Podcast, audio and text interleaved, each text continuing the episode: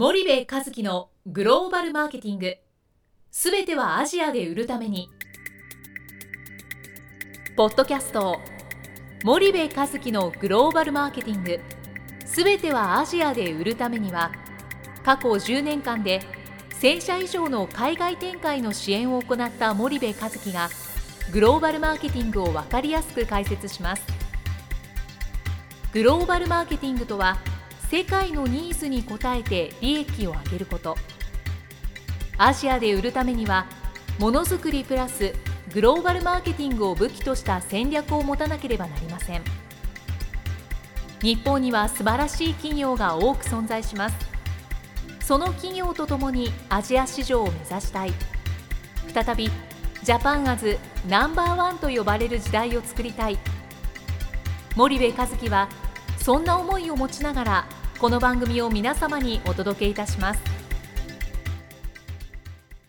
こんにちはナビゲーターの東忠夫です。こんにちは森部和樹です。じゃあ森部さんあの前回はその、はい。今現状をはい。使っている、まあ、日本企業の方々が使っているディストリビューターを、まあ、客観的に分析する必要性と、まあ、その有効性みたいなうん。お話を、まあ、軽くしたと思うんですけども、はい。ちょっともう少しはいあの深くはい。何回かに分けてはい。お話をしたいと思うんですがはい。ちょっとまた前回のおさらい含めてうん。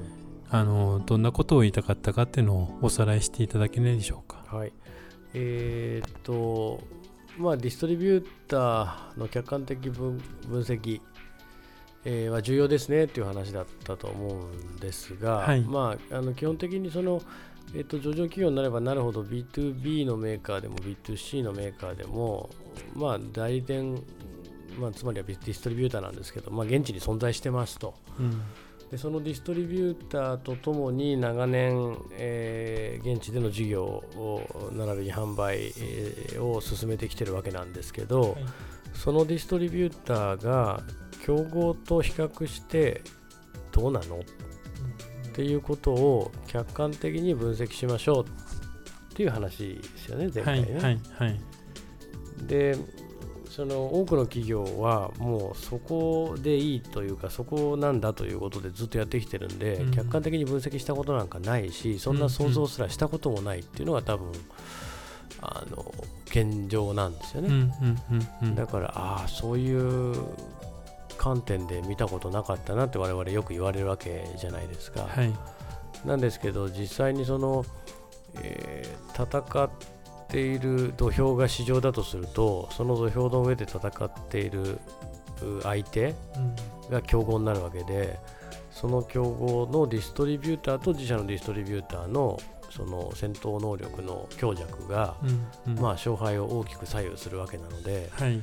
基本的にその客観分析っていうのはやっぱりすごく重要で、もともと付き合った時は10億の売り上げを目標にしてたんでその A 社というディストリビューターでよかったけども今のステージは100億を目指しているのでうん。A 社では難しかったりもしくは A 社をより、えーこういうふうに変えていかないと100億は難しいっていううん現状っていうのは多々あると思うんですよね。うんそうするとやっぱりそういう意味でも今あちょうどおそらく日本企業にとってはディストリビューターの客観的分析が重要なあまあ時期に来ているうんという、そんなお話だったと思います。なるほどそのまあ客観的分析が重要な時期に来てるっていうのは、うん。まあ、日本企業はうん。昔はこうではい。今こうなったから重要なんだよっていうのは多分森部さんなりにはい。あると思うんですけどはい。その感覚というかはい。昔はこうだったけど、うん。今こう変わったからうん。多分重要になってるんじゃないかっていうのは、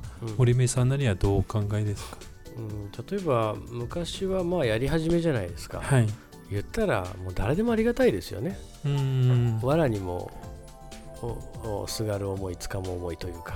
いはい。なので,、えー、とで売り上げはゼロじゃないですか、うん。ゼロから1を作っていくわけなので、うんうん。あの正直なんだろうなそんなにそこって深く見るよりもあの気が合うというか、はいまあ、ある程度その一緒にやっていけそうだっていうところと始めてきたっていう背景があると思うんですよね。でそれは別にそれで正しい選択であったでしょうし、うん。そこを否定してるっていうことではまあ、ないし。ませんと、うんはいでまた20年前のディストリビューターっていうとやっぱり選択肢が限られてたわけじゃないですか、はい。ディストリビューターっていう業種がアジア新興国で生まれたのも20年ぐらい前なんですよ。うん。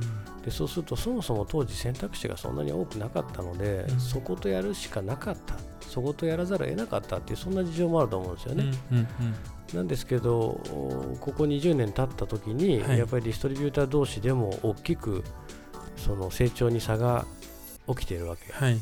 なので、えーまあ、そういう意味では大きくディストリビューター自身も変わってるうんっていうのは一つあると思うんですよね。うん。なるほど。そうすると今っていうのはどういうステージになってるからやっぱその客観的分析が必要だっていうのはうん。うん。森部さんなりには。今は例えば20年前進出した当時ははい。0を1にする、うんもしくは0を1にして1を2にして2を10にするっていう、そういう戦いだったと思うんですよね。はいはい。けどこれだけグローバル化が進んで、えー競合他社の状況もおまああの非常にそのスピーディーに市場を取っていくという状況になってきてるわけなのでこれからって10を100にする100を200にするそういう戦いになってくるわけですよね。う。ん。なので、えー昔のようなそのなんだろうな、えー戦い方とはやっぱりそのスピードもその求める規模も大きく変わってきてると思うんですよね。うんうんその上でやっぱり本当にそこでいいのかでもしくはそこで良かったとしても改善をすべき項目ってやっぱあるはずなんですよ。はいはいディストリビューターを変えるなんてねなかなかそんなに簡単にやるべきことでもないし、あの大きな判断じゃないですか、はい。ただ敵と比べて自分たちのディストリビューターもしくは自分たちのチャンネルの弱い部分うん。課題になっている部分を客観的に理解をすることができればはい。そこに対して対策を打つことができるじゃないですか、うんうんうん。それがやっぱりすごく重要になってくると思うんですよね。なるほどそうすると例えばそのまあその差があるからやっぱ今重要なんじゃないですかっていうことを多分森部さん言っとると思うんですけども、はいはい。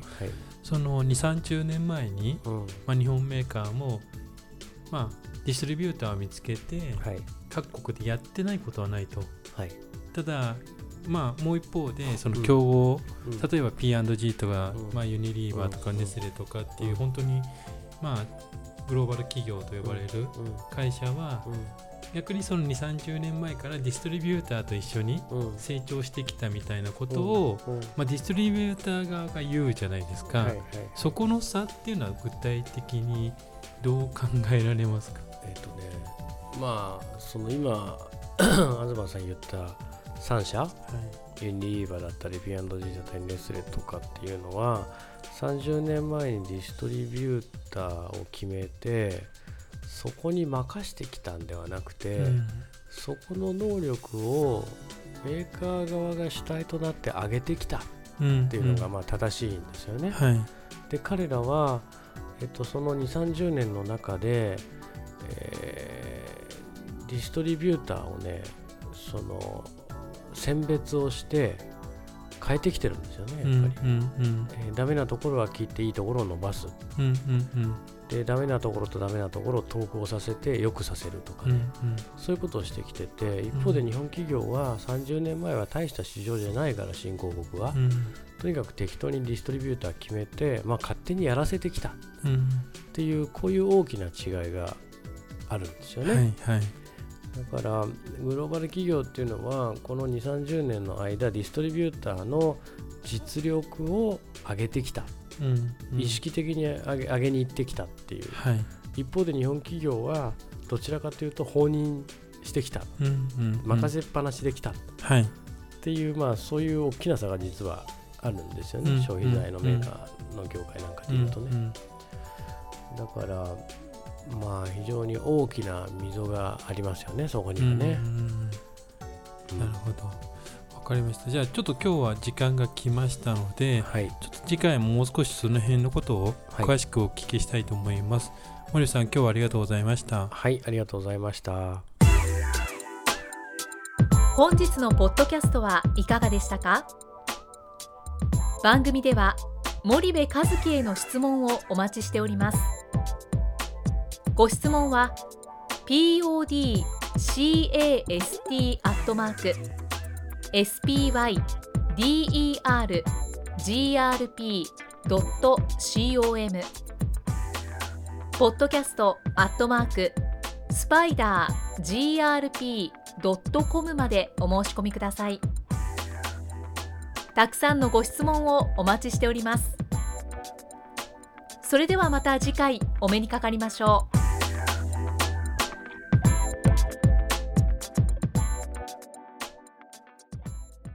森部和樹のグローバルマーケティングこの番組はスパイダーグループの提供によりお送りしました。